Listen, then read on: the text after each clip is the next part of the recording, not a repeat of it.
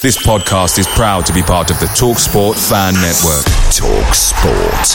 Powered by fans. Hiring for your small business? If you're not looking for professionals on LinkedIn, you're looking in the wrong place. That's like looking for your car keys in a fish tank. LinkedIn helps you hire professionals you can't find anywhere else, even those who aren't actively searching for a new job but might be open to the perfect role. In a given month, over 70% of LinkedIn users don't even visit other leading job sites. So start looking in the right place. With LinkedIn, you can hire professionals like a professional. Post your free job on linkedin.com slash people today. The TalkSport Fan Network is proudly supported by Delivery, bringing you the food you love. McDelivery brings a top-tier lineup of food right to your door. No matter the result, you'll always be winning with McDelivery. Order now on the McDonald's app and you'll get rewards points delivered too. So that ordering today means some tasty rewards for tomorrow. Only via app at participating restaurants. 18 plus rewards registration required. Points only on menu items, delivery fee and terms apply. See mcdonalds.com.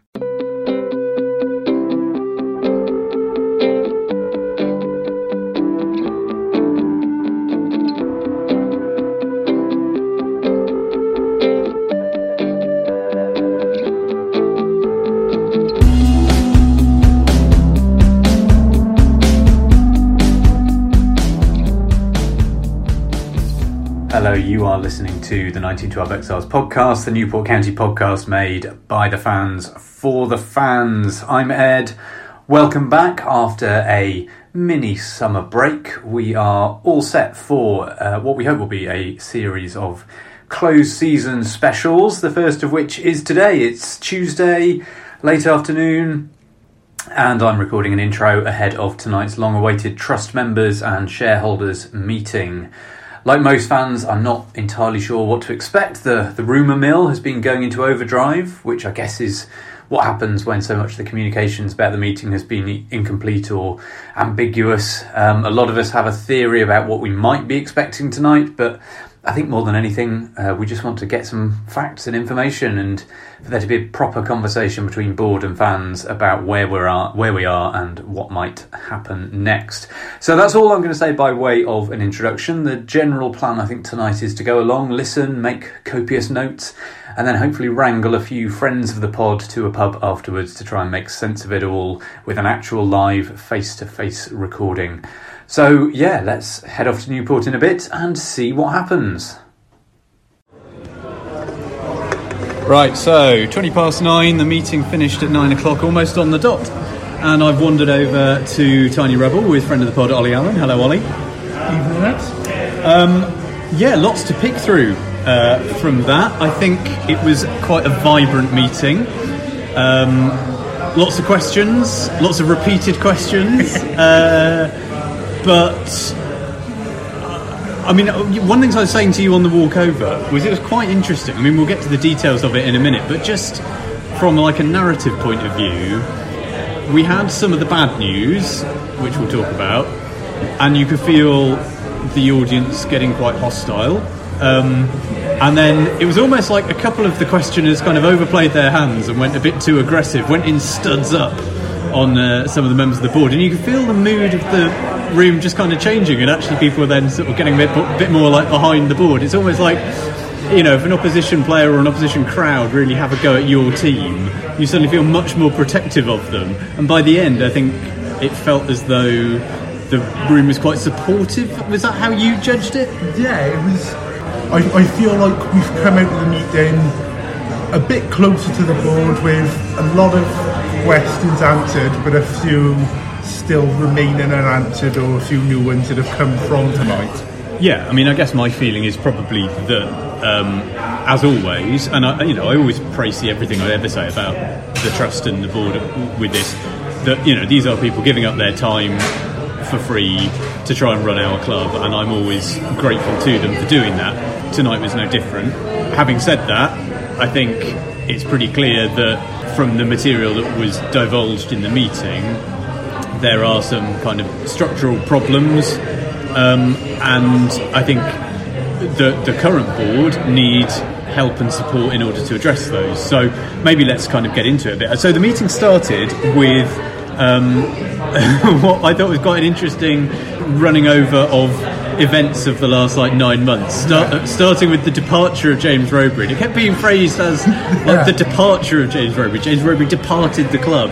Um, no one ever seemed to want to use the word sacked, so I don't know what, whether we were supposed Yeah. to kind of be skirting around that. Um, but yeah, so from Rowberry's uh, departure, Coughlan being recruited within ten days, which you know when you look back at it, it felt like felt like an age, yeah. but yeah, when it was put like that, I kind of felt like back with the hands up in praise to the board. They again, they're right in that length of time. Obviously, hindsight is a beautiful thing, but they did get it right with Graham Coughlan, so one thing they do have to be praised. Absolutely, and uh, and then so that was kind of October time, and then as as the board said, they had a really bad November with um, a whole a whole kind of range of factors, you know, financial stuff off the pitch. So Hood Hill Motors going bust meant that we lost a load of money. Kit suppliers, part of Hummel went. Yes, yeah, yeah, exactly. And then we had uh, club's general manager going off on, on long term sick, um, and it felt as though all of those things together then saw them bring in Nick Igo, who some people will remember as you know he gave, he's given financial advice to the board when we first became a supporter-led club, and he's sort of been around and providing uh, advice at various points since then. But he was obviously brought in towards the end of last year to conduct a, a review of finances and look at our kind of accounting practices. Partly, I suppose, triggered by Elite and Hood Hill and the the mess that kind of they left behind them. But then also, I guess, the the loss of the club's general manager for a time. Um, put even more pressure on us to understand the financial picture. And what he seemed to unveil and what was explained to fans tonight was this kind of 1.2 million hole in the finances that effectively um, incorrectly reported uh, uh, accounts at last year's AGM, where we were given figures that suggested we had more or less broken even during the uh, 21 22 season. Um, but in actual fact, having been had a kind of deep dive into the numbers and kind of looking properly through the books. Um, I mean, Nick was was very open about it. He said those numbers were not robust, were not reliable, um, and and were, were factually inaccurate. And actually, having looked through it properly, he has found that we we lost over a million pounds during that 12 month period, which is a kind of eye watering amount of money for a club of our size and our turnover. Um, and yeah, kind of jaws dropped a little bit, I think. Yeah, to break down that one million pound loss, what was kind of roundaboutly explained by the board was uh, any League Two club is always going to have a 300k loss just for running and um, how that. And what they attributed a lot of other losses to was extraordinary uh, occurrences. But but during that 12 month period, clearly the, the numbers weren't right, and the numbers that were reported to last year's AGM were incorrect. And you know the ball has clearly been dropped somewhere because you know we had uh, accounts which were agreed by the board, audited, went to the AGM, and were signed off that were built on sand effectively. So. Uh, and, and what I thought was quite interesting under questioning later on in the meeting, you know, they were reluctant to apportion blame, and I understand why, and I also understand why they were reluctant to bring this out into the open until after the season because you know they didn't want to distract uh, from the the, the the task we had on the pitch. But I was a bit surprised they weren't more apologetic for it. In fact, I, I asked a question saying, you know, do you feel that fans are owed an apology? I thought I was making life easier for, for them because I thought Sean at that point would say, yes, we are sorry. We this happened on our watch. It shouldn't have done. Uh, we're sorry. We're going to put it right. But they seemed very reluctant to kind of accept responsibility, and there were sort of mutterings about HR and personnel processes and not wanting to say anything um, that might get them in hot water, which I, again I can understand. But at the start it was uh, we're sort of sorry and it was kind of something that just happened and then eventually they was like okay we are sorry it happened under our control it was part of our responsibility but they was there was a lot of members in the board who were seemingly attempting to say the past is the past and Hmm. we need to focus on the future. It's the perfect opportunity for them to win back over the trust members Yeah. and the people who were in attendance to say, look, sorry, we got it wrong. It's our job now to make sure we don't get it wrong again. Yeah, and, and particularly because, you know, some of the key members of that board have departed uh, over the last few months. And, you know, they don't need to, to name them and they don't need to blame it specifically on them, but I think they can still say this is why we need to fill some of the gaps that now exist and, and so on. So we, there was there was some discussion about that loss, and uh, I'm sure there'll be a lot more said and written about that over the the coming weeks. Um, they then also, quite interestingly, I thought, did some benchmarking where they talked about where counties sit in comparison to other clubs in the fourth division in terms of.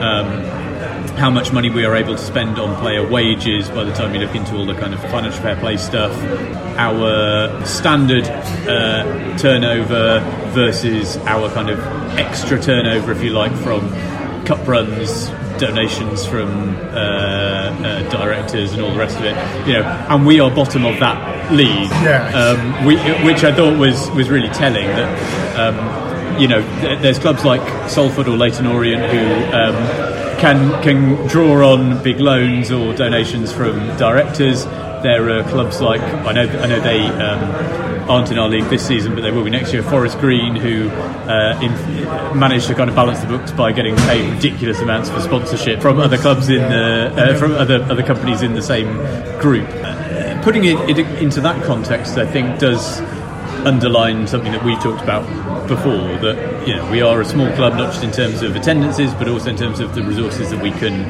draw on we don't have the kind of non-match day income that clubs who own their ground um, can pull on and, and stuff so um, I thought that was timely and, and well explained uh, and then I think it kind of went open to questions then They did briefly mention what sort of improvements and things we're looking at, but they didn't really go into a level of detail to kind of satisfy you and kind of leave you uh, knowledgeable on what the improvements are. They floated about academy improvement and uh, trying to get more local commercial partners on board and bringing the um, kit release forward into the summer a little Yeah. earlier than they usually do, but Well, and they also said uh, that they're going to try and improve communication, which um, I think I've heard at every single trust meeting I've ever been to. They said we acknowledge that communication is, is not great. And, and in fairness to Sean Johnson, who did most of the talking, he did offer to uh, to come on a future episode of the podcast. So uh, we will we will invite him on and uh, hopefully get to talk to him about some of this in, in more detail.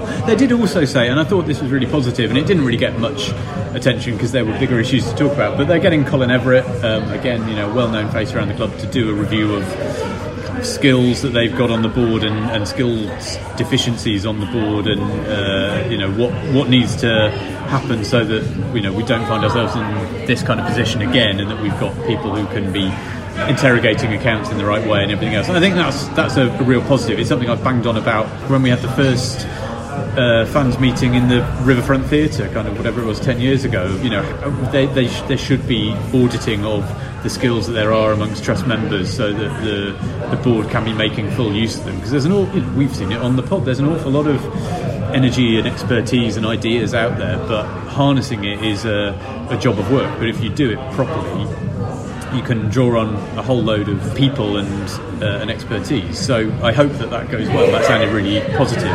Um, and then we moved on to, to questions. Brendan, who uh, users of We Are Exiles will, will know as uh, Stan Einstein, had several points to make and made them very vociferously. I mean, his his main question that he was trying to get at is, you know, the money that that um, that 1.2 million that wasn't correctly accounted for.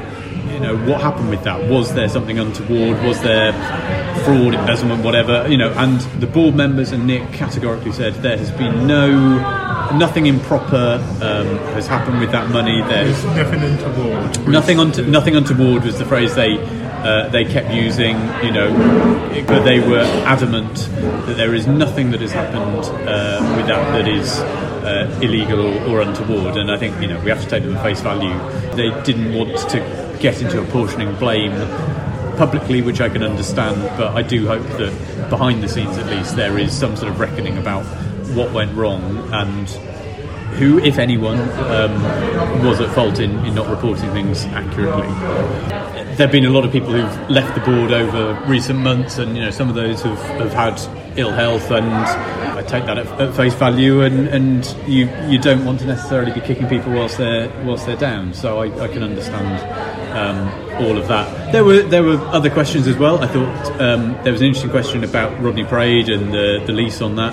Um, no fresh lease has been signed yet, but there is a uh, clearly discussions are ongoing with the landlord. Hopefully, we will get to hear more about that in due course. I believe Sean said that we are playing there next year. Yes, from yeah, Uh, 2025, 26, it's a requirement of the EFL clubs to have a rolling 10 year lease on whatever brand they're playing in. So yeah, that kind of ongoing uncertainty has, has long been known to be a challenge.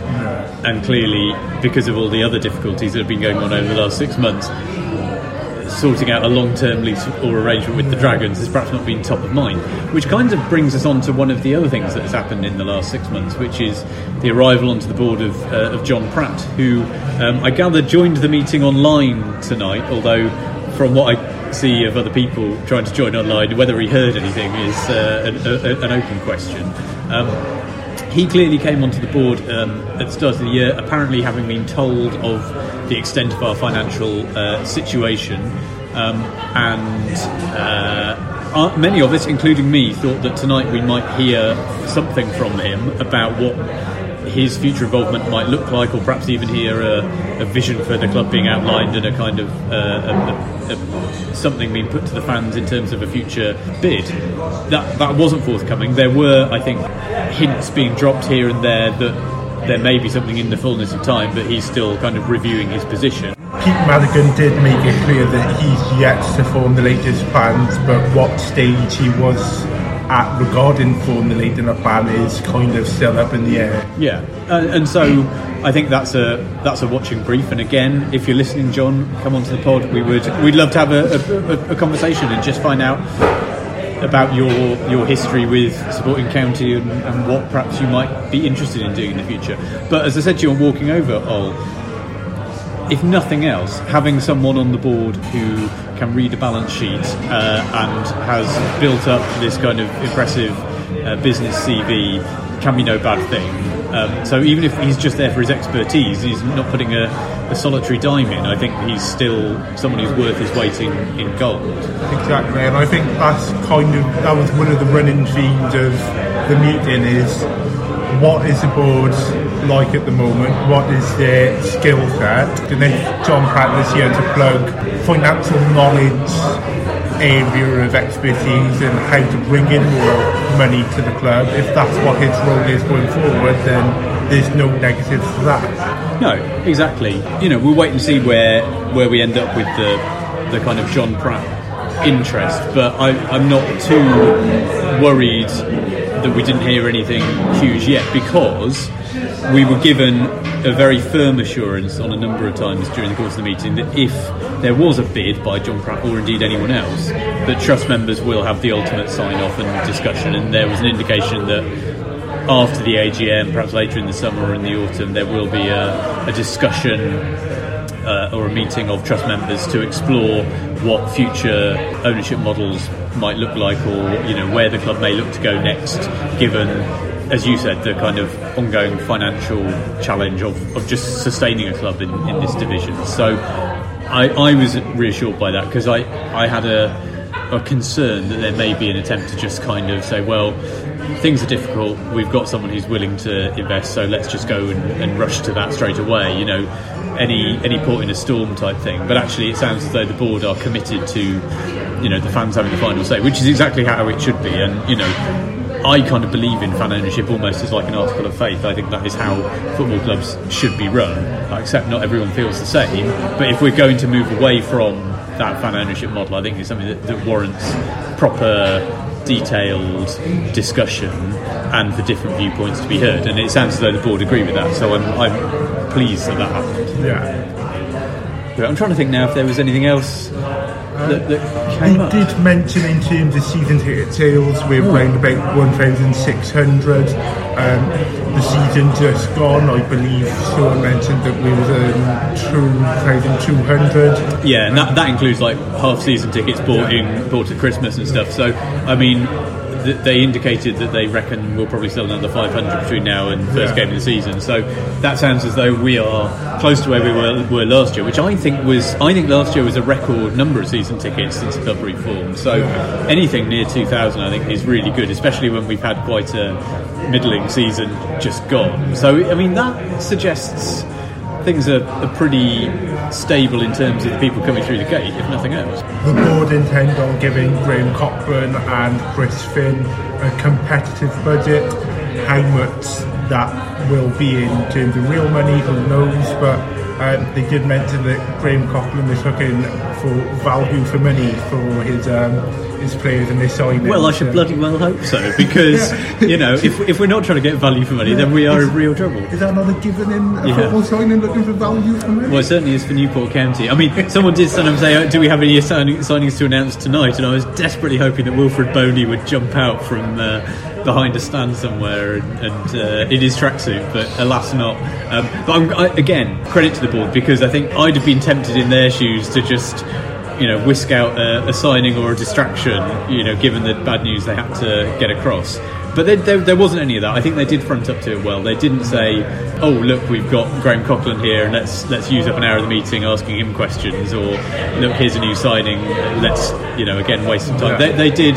We had two hours of proper good discussion, and I, and I think they they fronted up well to it. I think you know as we kind of draw this discussion to an end, I, I think my reflection, as always, is what what can the trust do better? What can the board do better? But equally, what can we as trust members do better to help them? The ongoing gripe that lots of us have, I think, about poor communication remains. I understand with all of the difficulties that have got, been going on, and we've talked about them. Communication with the fans is is perhaps not necessarily the the, the thing that is most on fire that day that the board Yeah. have to deal with.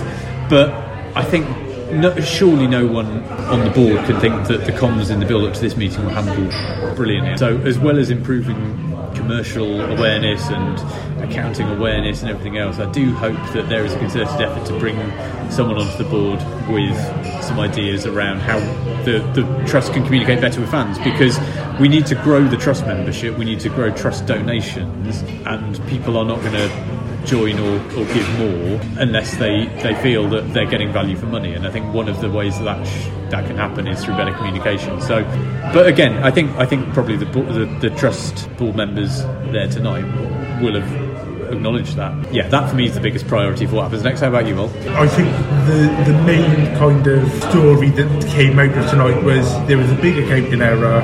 It's gone wrong somewhere down the line. Looking forward, they're looking to build the uh, board of directors' expertise and kind of try and provide a situation where we are sustainable and maybe break even.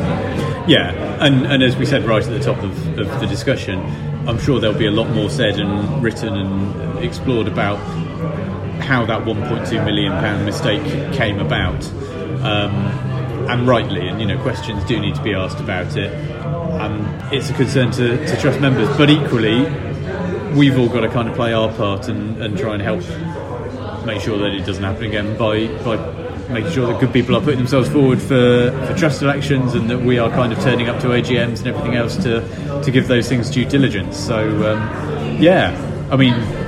There we go. I'm sure we'll have further conversations about it over the course of the summer. Who knows? We may even have further discussions about it over the course of the summer with members of the current board, or, or maybe even with John Pratt. Let's let's hope.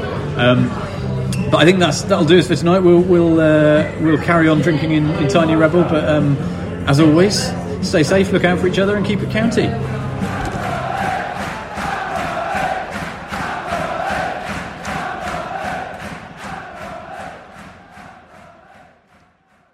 Days are great, but there's nothing quite like playing at home. The same goes for McDonald's. Maximise your home ground advantage with McDelivery. Order now on the McDonald's app. At participating restaurants, 18 plus serving times, delivery fee, and terms apply. See McDonald's.com. This podcast is proud to be part of the TalkSport Fan Network. Talk Sport. Powered by fans.